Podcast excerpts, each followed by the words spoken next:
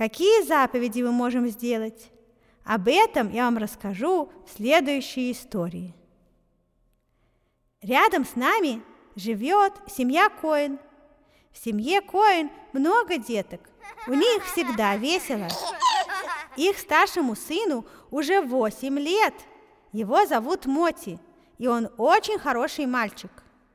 Папа Моти рассказывал детям в шаббат о важности месяца Илуль.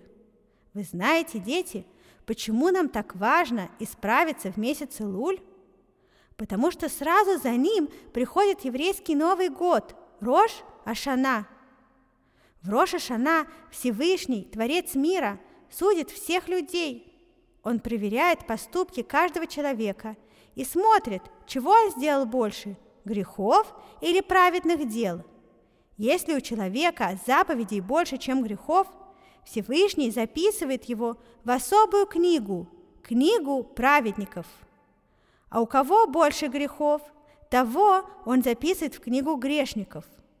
У кого поровну заповедей и грехов, те записываются в книгу средних людей. И им Всевышний дает еще 10 дней для раскаяния. А после этих дней наступает Йом-Кипур. Дети, а вы были когда-нибудь на суде? Нет, папочка. А я был однажды на суде. В зале суда было тихо-тихо. Человек, которого должны были судить, находился под стражей. А впереди было такое возвышение, как сцена, а на нем большой стол для судей. Внизу на скамейках сидели люди, которые пришли в суд. Судья был одет в черную одежду. Когда судья зашел в зал, все встали. И хотя меня не судили, я все равно почувствовал страх. Так если мы чувствуем страх перед судьей человеком, который не знает обо всех наших поступках, то, конечно же, мы должны бояться суда Всевышнего, который знает о нас все. Это, конечно, страшно. Но мы должны помнить, что Всевышний нас очень любит и не хочет нас наказывать. Поэтому Он дает нам целых 40 дней для того, чтобы раскаяться. Если мы по-настоящему раскаемся, то наши грехи на небесах превратятся в заслуги. И кроме того, мы должны в эти дни стараться собрать как можно больше мецвод. Чтобы мы не пропустили эти важные дни, весь месяц Илуль евреи трубят в шофар.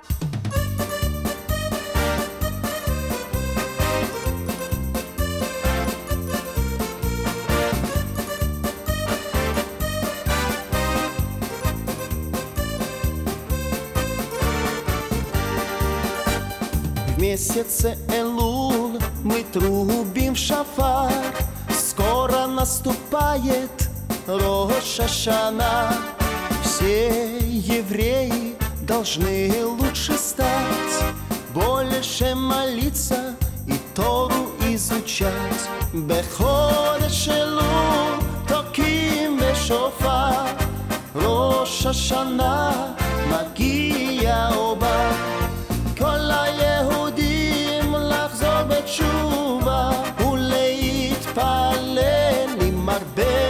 Havana. Hai tiki la la hia la hia la la la la la. Hai tiki la la hia la tiki la la la la la. Hoi hai tiki la la hia la tiki la la la la la. Hai tiki la la la la la la la la la. На следующее утро, когда Моти проснулся, он сразу вспомнил папины слова – и решил во что бы то ни стало собрать много-много больших-больших мецвод, чтобы подготовиться к суду Роша Шана. После завтрака Моти побежал скорее к дверям, чтобы идти искать мецвод.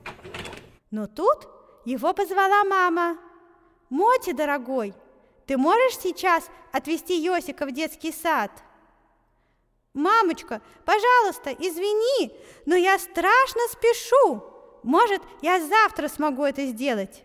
И Моти уже выбежал на улицу в поисках заслуг.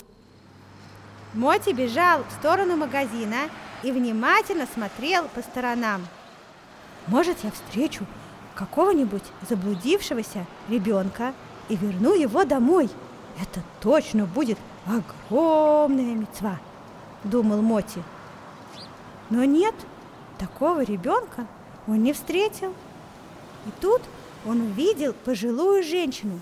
Это была госпожа Леви, которая медленно выходила из магазина. «О, вот моя мецва!» Моти уже представил, как госпожа Леви тащит тяжелые сумки, и он ей помогает донести их до дома. Моти подбежал к старушке и чуть не сбил ее с ног. Но к его большому огорчению госпожа Леви держала в руках маленький пакетик, а в пакетике, как нарочно, лежал только хлеб. «Как мне не везет!» – подумал расстроенный Моти. Ему захотелось пить, и он решил зайти к бабушке, которая как раз жила неподалеку. Бабушка была очень рада видеть Моти. «Моти, дорогой, как хорошо, что ты пришел! У меня вчера закатилось под шкаф несколько катушек с нитками, и я сама не могу их достать. И вообще, уже давненько никто не подметал под шкафом. Может, ты мне поможешь?» Сказала бабушка. Моти был озадачен – он никак не ожидал, что бабушка будет мешать ему собирать мецвод. Бабушка, извини меня, пожалуйста, но просто сегодня я очень-очень занят. Я страшно спешу. Может, завтра я смогу тебе помочь, сказал Моти. Ну, раз ты очень занят, то я не буду тебя отвлекать, улыбнулась в ответ бабушка протягивая Моти стакан с водой. Моти попил и вышел на улицу. Он все шел и шел, продолжая искать мецвод. Но у него ничего не получалось. Расстроенный, он решил вернуться домой. Как только он зашел в дом, к нему подбежала младшая сестренка Ривка. «Моти, как здорово, что ты пришел! Учительница нам дала задание нарисовать рисунок в честь Роша Шана. Ты можешь мне помочь? Ривка, ты что, не видишь? Я занят, строго ответил Моти. Мама услышала разговор и подозвала Моти к себе. Моти, чем ты так занят сегодня? Я ищу мецвод. Я хочу набрать много заслуг перед Роша Шана. И как назло, ни одна мецва мне не попадается, расстроенно сказал Моти. Ни одна мецва? переспросила удивленная мама. Ни одна, ответил Моти и пошел в комнату. Моти сел на кровать, подпер голову руками и начал думать, что же ему делать. И тут зазвонил телефон.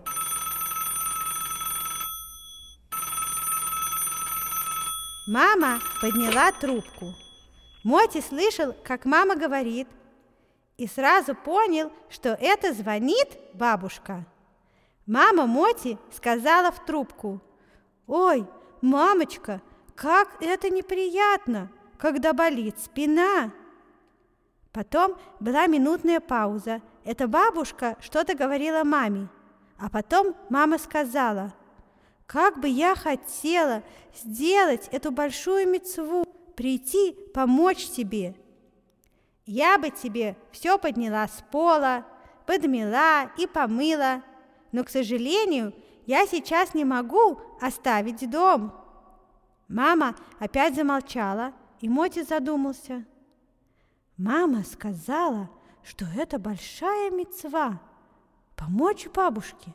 Ой, как же я мог этого не заметить?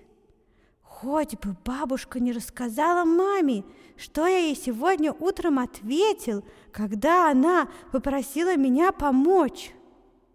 Мама продолжала говорить. У меня сегодня было непростое утро, очень много дел, но, к сожалению, я не все успела. Если бы кто-то сделал такое большое дело и отвел утром Йосика в садик, мне бы это очень помогло. А так пришлось его вести самой. Ой, как стыдно! подумал Моти, который все слышал. Ведь я мог сделать это большое дело. Это ведь еще и мецва, уважение к родителям. И тут Ривка заплакала. И мама сказала в телефон, «Мамочка, извини, пожалуйста, Ривка плачет. Мне надо сделать мецву, помочь ей нарисовать что-то в тетради. Я тебе позвоню позже». И мама положила трубку. Моти вскочил с кровати и побежал к Ривке. «Ривкале, не плачь, я тебе помогу. Хочешь, я тебя нарисую моими новыми фломастерами?» Ривка вытерла слезы и широко улыбнулась брату. Моти принес свои любимые фломастеры, те, которые раньше никому не давал, и они вместе с Ривкой нарисовали красивую картинку. Они изобразили синагогу в Роша-Шана. В центре рисунка стоял еврей в талите и трубил в шафар. Ривка была счастлива, и они вместе начали петь. בחודש אלול תוקים בשופר, ראש השנה מגיע ובא. בחודש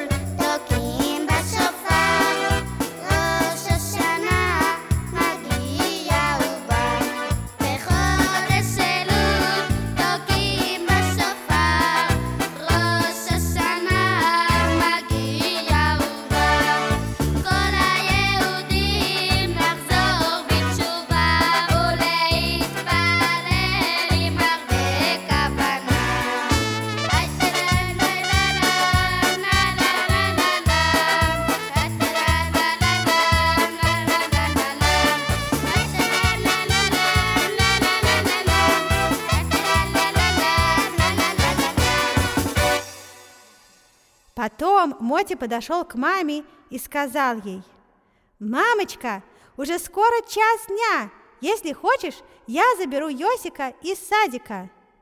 «Моти, ты настоящий праведник. Это будет просто спасение», — ответила мама.